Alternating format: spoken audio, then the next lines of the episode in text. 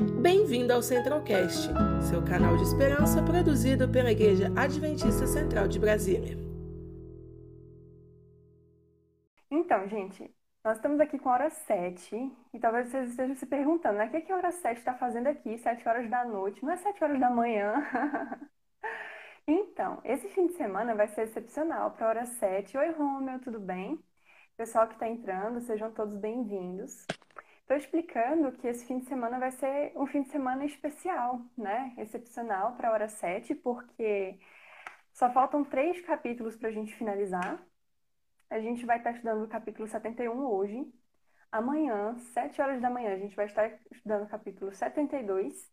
E amanhã, a partir das 18 horas, no mesmo horário do SEGME, né? No programa SEGME, ao vivo na igreja, a gente vai estudar o capítulo 73 e o último capítulo do livro para a gente encerrar essa temporada aí de hora 7, tá bom? Então, vocês já ficam avisados aí de todos os horários. Uh, então, vamos orar, Nath? Vamos. Pra gente começar? Vamos orar. Eu vou orar aqui. Pai querido que estás nos céus, muitíssimo obrigado, Senhor, por mais um dia de vida, por mais uma semana que chega ao fim, por mais um sábado que chega.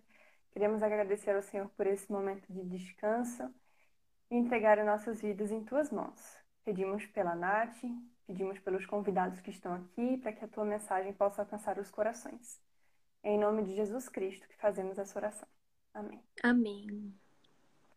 Hoje, o capítulo 71, gente, que se chama O Pecado e o Arrependimento de Davi. A Nath é a nossa convidada especial, mas antes da gente começar, eu quero deixar um detalhe aqui que uh, hoje, na sexta-feira, estão acontecendo três pequenos grupos, não é, Nath? Isso. E olha só que interessante, né? A mobilização da igreja com os pequenos grupos. E a Nath, nossa convidada super especial, coordena os pequenos grupos, né? Como é que funciona isso, Nath? Então, pessoal, é, o, a ideia de pequenos grupos é uma ideia divina, né? É algo muito é, interessante. Eu estava lendo esses dias até um livro que o nome do livro é Pense em Pequenos Grupos, que diz assim, que resume a ideia central do que é um pequeno grupo, né? Nós só podemos ser uma igreja grande porque nós sabemos ser uma igreja pequena, né? Nós, da Igreja Central de Brasília, eh, somos uma igreja muito grande. Tem muitos membros, muitos jovens. E se a gente for apenas aos sábados, ou quarta-feira, ou domingo à igreja, a gente acaba não desenvolvendo um relacionamento profundo com as pessoas, né? Não tem tempo para isso, porque é, é um programa que não é o foco não é o relacionamento em si, né? Não, é, não é esse o foco. E aí que entra essa ideia dos pequenos grupos, que quando a gente aprende a se relacionar em pequenas comunidades, o nosso relacionamento se desenvolve com os membros da igreja, nós nos fortalecemos espiritualmente, e é importante para que a gente é, possa criar laços profundos de amizade, para que quando a gente chegue na igreja, você possa encontrar as pessoas assim conhecendo, né, sabendo que como é que ela tá, como é que foi a semana dela, é mais profundo, é mais prazeroso, é mais bacana. Então esse livro é muito bom, gente. Pense em pequenos grupos que nos ajuda a ter essa visão, né, de quão importante é. E esse ano nós começamos um movimento muito grande de pequenos grupos jovens, abriram nove pequenos grupos jovens é, todos eles com mais de 10, 10 pessoas aí participando. E está sendo uma grande bênção. E ainda tem vaga, pessoal. Inclusive, eu vou colocar aqui o link para vocês nos comentários. Ó, esse é o link é, para você se inscrever no nosso pequeno grupo. Lá tem o nome de cada líder. E aí tem um horário que acontece a reunião também para você escolher. Está sendo online agora, nesse momento de pandemia. Mais para frente a gente vai começar as reuniões presenciais. Então, se você não for de Brasília, também não tem problema, você pode participar com a gente. Muito legal, Nath. Eu participo de dois pequenos grupos, então, se você tiver a possibilidade de participar de um, de mais de um, e realmente é uma bênção. Como a Nath disse, você tem um contato mais próximo com as pessoas, consegue dividir os detalhes do seu dia a dia, ficar mais próximo e conhecer as pessoas que estão dentro da igreja, né? É verdade. Excelente. Muito bom. Bem, Nath, fica à vontade. Eu passo a palavra para você agora com relação ao livro. É isso aí. Beleza. Então, pessoal, a gente está estudando no livro é, Na Hora 7, né? Esse livro aqui que se chama Os Escolhidos. E eu vou contar para vocês que eu tenho todos eles aqui em casa. É uma coleção super indico, viu? Da série Conflito. Eu já li, ó, eu tô no 4. Eu já li o 1, 2, o 3.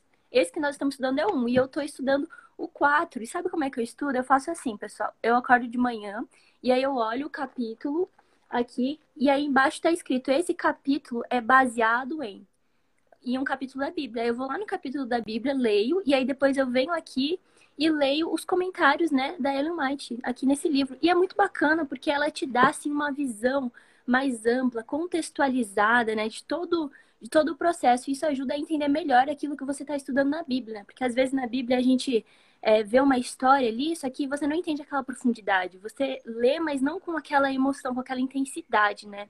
E esse livro aqui traz. Uhum. Então, hoje, pessoal, a gente vai estudar o capítulo 71. É um breve resumo, assim, para deixar vocês com vontade de estudar mais esse livro tão maravilhoso que é Os Escolhidos. E fala sobre o pecado e o arrependimento né, de Davi. Já faz é, algumas, alguns dias, né? Eu ia falar semana, mas faz alguns dias aí que falando, né, sobre a vida de Davi.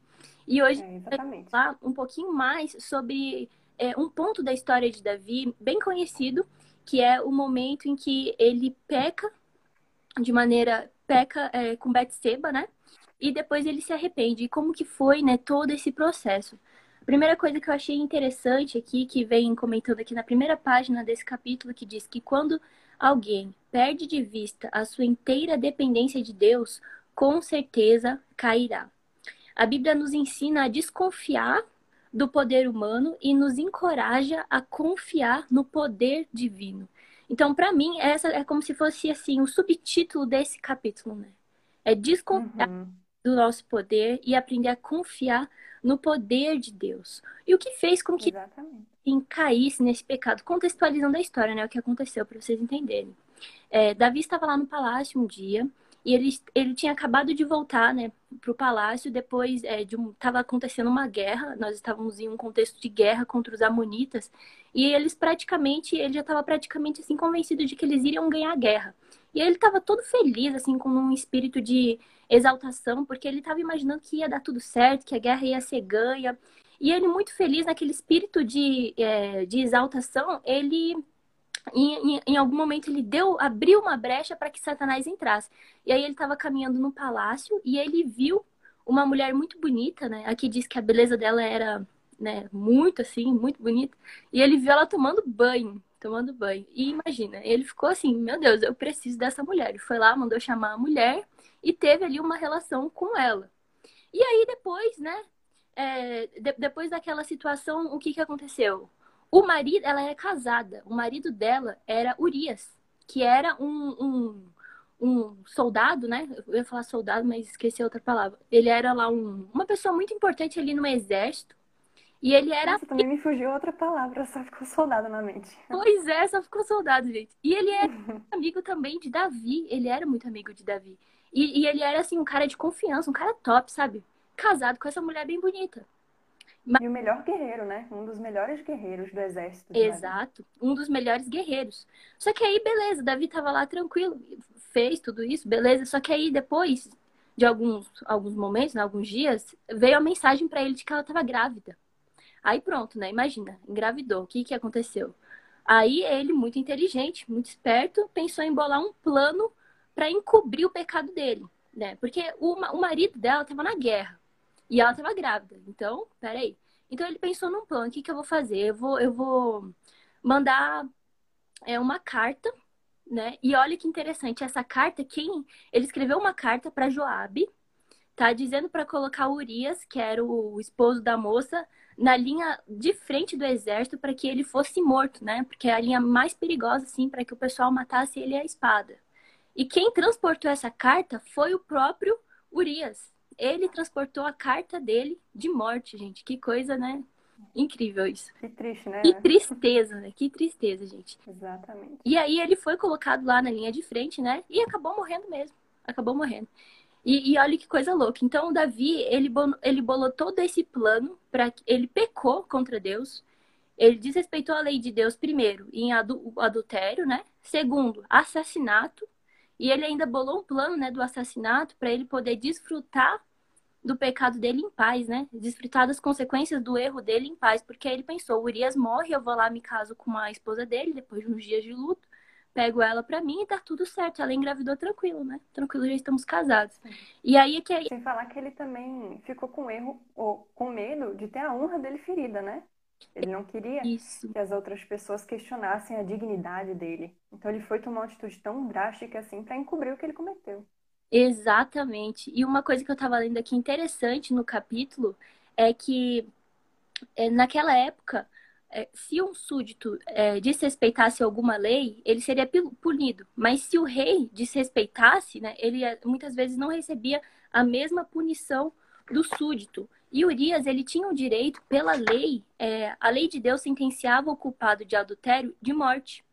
Então, esse soldado, Urias, ele poderia é, ter se vingado de Davi matando Davi. Então ele, o Davi, ele estava numa situação tão horrível assim que ele poderia ser morto é, por conta do adultério. Pela lei ele poderia ter sido morto e, e, pior assim, pior não, mas tão horrível quanto poderia ter desencadeado uma guerra assim horrível, né? É, uma guerra civil, né? Contra ele Sim, também. Então, é situação tipo muito, muito ruim. E aí a gente pensa assim, né? Mas peraí, mas Davi não era aquele homem, de acordo com é, que, que, a Bíblia diz que Davi era um homem é, bondoso aos olhos de Deus, né? Era um homem de Deus. No coração de Deus. Exato, ele era um homem justo perante Deus. Ele era. Mas quando Deus disse isso de Davi, ele estava numa fase boa. Ele estava numa fase que ele estava andando no caminho de Deus, né? A partir do momento que ele parou de andar no caminho de Deus, ele já não foi mais chamado de, de desse homem tão, tão bom. E a gente percebe qual foi o momento, uma pergunta interessante, qual foi o momento em que Davi, então, deixou de ser esse homem, esse homem temente a Deus, esse homem é, espiritual e tal, e passou a ser, é, e, e transgrediu, assim, a lei de Deus. Será que o pecado na cabeça de Davi começou ali naquele momento que ele olhou a mulher, né? Né, Isa? Isso pode ser algo que passa na nossa mente. Peraí, quando foi, né, que ele deixou de ser essa pessoa tão espiritual? E aqui... É, é tão difícil, né, de identificar é muito difícil de identificar. E é interessante que aqui no capítulo comenta é que foi o, o elogio, o poder e o luxo começaram a atingir a mente dele, né? Não foi de um dia para noite. Não foi assim do nada, ele estava lá firme com Deus, olhou para a mulher bonita e caiu. Não, teve todo um preparo, um processo em que Satanás foi colocando ali é, algo na cabeça dele para que ele pudesse cair, né? E o pecado é assim com a gente também, não é do dia para noite que a gente às vezes comete algo terrível. E aí eu vou ler aqui também um, uma passagem do livro Mensageiros da Esperança, que eu achei muito interessante que ajuda a gente a refletir melhor sobre isso, que é a remoção de uma única salvaguarda da consciência, a transigência com um só hábito uma simples negligência das elevadas exigências, exigências do, do dever pode ser o princípio de uma série de enganos é, que fará com que você passe para as fileiras dos que estão servindo a Satanás, ao passo que você está o tempo todo professando amar a Deus e a sua causa. Um momento de negligência, um único passo em falso, pode mudar todo o curso de sua vida para uma direção errada e pode ser que você nunca venha a saber o que causou a sua ruína antes de ser pronunciada a sentença. Apartai-vos de mim, os que praticais a iniquidade. Né? É forte. É forte, porque assim, às vezes a gente. Às vezes a gente acha que a gente peca, tá? Às vezes a gente acha assim, ah, eu tô muito bem com Deus, aí do nada eu vou lá e peco. Não. Não é assim, sabe? É todo um processo. Às vezes a gente não percebe que uma única, uma única direçãozinha ali que você não obedeceu à lei de Deus, isso, isso prepara o caminho para maiores quedas, né? Que foi o que, exatamente aqui o que aconteceu. A gente vai ficando condescendente, né? É. A gente se afasta um pouquinho, fica condescendente, se afasta um pouquinho mais, é um processo muito sutil. Exato. E Satanás, ele trabalha, pessoal, com sutilezas. Esse é o maior, assim, engano, né, que ele tem com, principalmente com as pessoas que têm o hábito de frequentar a igreja, que já têm uma espiritualidade às vezes mais profunda. Ele não trabalha com uma mentira descarada, é com sutilezas. E quando você percebe, aí você já está cometendo grandes erros. Grandes erros. E muitos reis cometeram esse erro, né? Sim. Eles passaram um processo ali até conseguir firmar o seu reinado. A gente vê muito isso né, no livro de Crônicas uh, e no livro de Reis também e daí chega um momento que ele está bem estabelecido, tem luxo, tem reinado, e ele acaba olhando muito para as riquezas dele. Pensa, puxa, olha só tudo que eu conquistei. Muitos reis caíram porque pararam para olhar mais para si mesmos do que para o que Deus tem feito por eles, né? Exatamente, né? Aquele espírito de exaltação própria. Às vezes, quando a pessoa ela tá bem, no momento bom de vida, né? Tá ali numa situação bacana. Quando a pessoa às vezes quer relaxar, sabe? Quando você às vezes pensa assim, nossa, eu quero algo para relaxar, tô tão bem, quero sair, me divertir e tal. É nesse momento que a gente tem que tomar cuidado, né? Nunca perder de vista a nossa completa, completa é, dependência, dependência de Deus. E o finalzinho da história aqui, né, de Davi, é, ele foi castigado depois disso, né? Ele foi castigado de uma maneira severa. Né? O profeta Natan, depois, depois desse episódio e tal, primeiro que aconteceu que algumas pessoas lá do reino descobriram o pecado dele, né? E começou um burburinho. E aí, depois disso, é, o pessoal ficou sabendo, o profeta Natan veio, repreendeu ele, disse que ele iria morrer, e aí ele começou a orar demais, orar, orar. E aí, o que aconteceu depois foi que ele não morreu, mas quem morreu foi o filho. A mulher estava grávida, o filho, o, aquele filho morreu, aquele filho. E ele sofreu, assim, de uma maneira.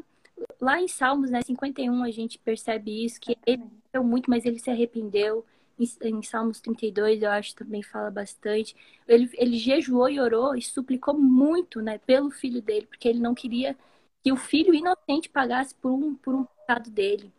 E aí depois, uma, um detalhe que eu queria ressaltar aqui também, ele foi advertido pelo profeta Natan.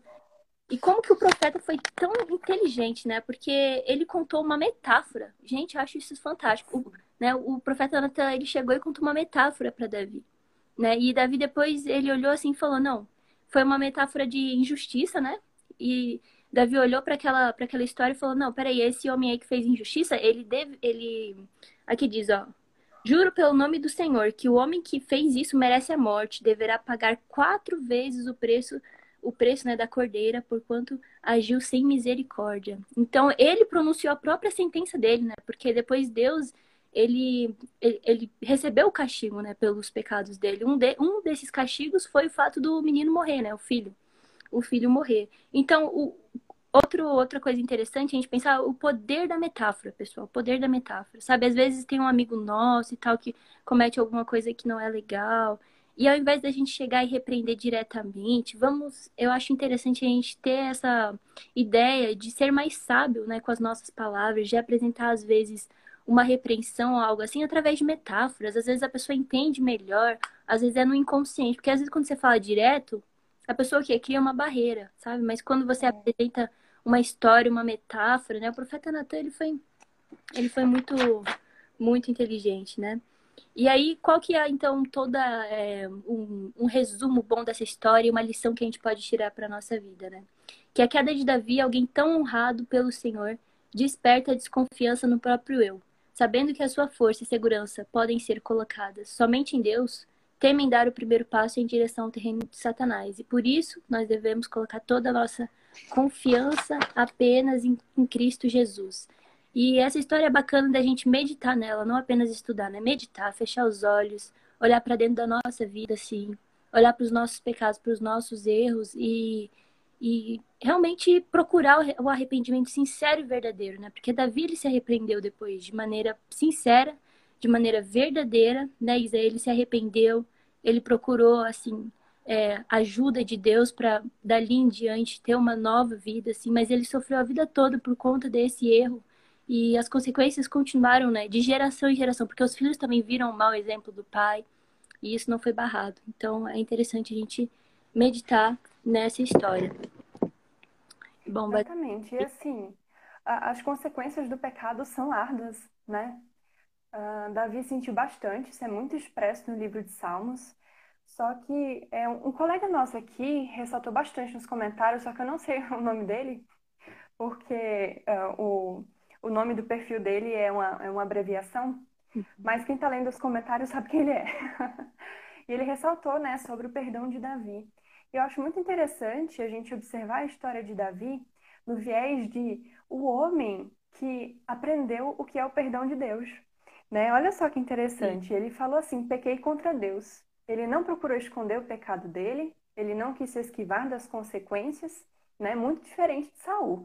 Saul ele quis desprezar a repreensão, ele não cansou de encobrir os pecados dele, ele tentou encobrir os pecados dele até o final, e Davi fez exatamente o contrário. Confessou, reconheceu, não negou a repreensão de Deus, estava sempre orando.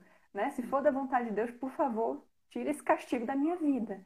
Mas a nenhum momento ele disse é injusto o que eu estou passando. Ele reconhecia o que ele estava passando. Então é a história de alguém que aprendeu a se, a se, a se arrepender e aprendeu o que é o perdão. Então a gente vê o contraste, né? Entre Saul e entre Davi. É verdade. É e fica a história pra gente também, do processo de arrependimento de Davi. E depois, com o arrependimento dele, ele voltou a ser chamado né, de homem segundo o coração de Deus. Eu acho interessante ressaltar isso porque todos somos pecadores, né? Se a gente tentar fazer as coisas tudo certinho, a gente só vai se frustrar, porque a gente não consegue, né? É Cristo quem faz isso por nós. E daí a gente conseguir perceber como é o processo de arrependimento na vida de Davi é muito. Qual seria a palavra? É muito. Traz muita luz para nossa vida, um norte muito bom para nossa vida. É verdade, traz paz, né? A gente entender que por mais longe que a gente tenha ido, por pior que seja, assim, o nosso pecado, né? Deus, ele é capaz de restaurar todas as coisas, restaurar o nosso coração, nos ajudar a mudar de rumo. Né? A gente não precisa lutar pelas nossas próprias forças. Quando a gente aceita que é Ele que produz em nós a, a, até o, o impulso para conseguir, né, sair às vezes de uma situação de pecado, né? Ele que produz, o Espírito Santo que produz isso em nós. A gente precisa apenas abrir o coração e permitir que Ele entre, que o Espírito Santo entre, que Ele faça, né, obra, morada. E isso é muito difícil. Às vezes a gente quer fazer a obra que não é nossa, né? Que é Deus que faz o nosso coração. A gente não consegue lutar por, nós mesmos, né? E fica a dica, pessoal. Exatamente. Meditem nele, leiam ele junto com a Bíblia, assim. Acompanhem os dois, que é muito legal. Eu tô quase terminando essa série, falta só os cinco, que é os, os seriados. Eu tô no quadro aqui, ó. Quase terminando, viu?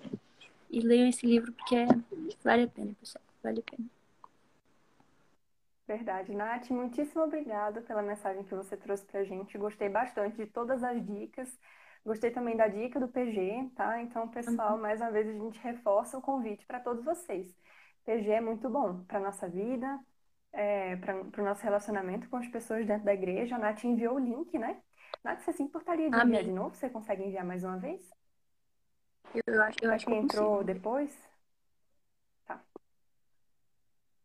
Peraí, talvez a minha tela, minha, minha tela vai ficar um pouquinho escura. Tá bom, fica tranquilo.